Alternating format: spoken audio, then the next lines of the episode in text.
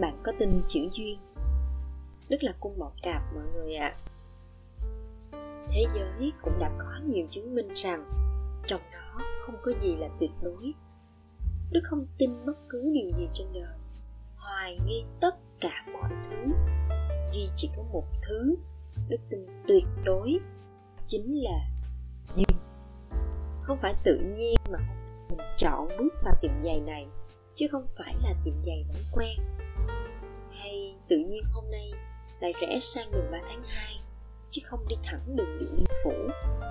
Hay thậm chí cùng một món đồ trang trí, nhưng mình chọn lấy cái này mà không phải cái kia.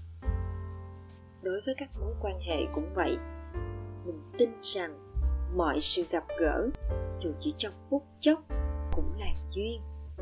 Là vì ta phải gặp nhau vào đúng thời điểm đó vì một điều gì đó đang chờ đợi cả hai ở tương lai mà cuộc gặp hay sự lựa chọn này là khởi đầu.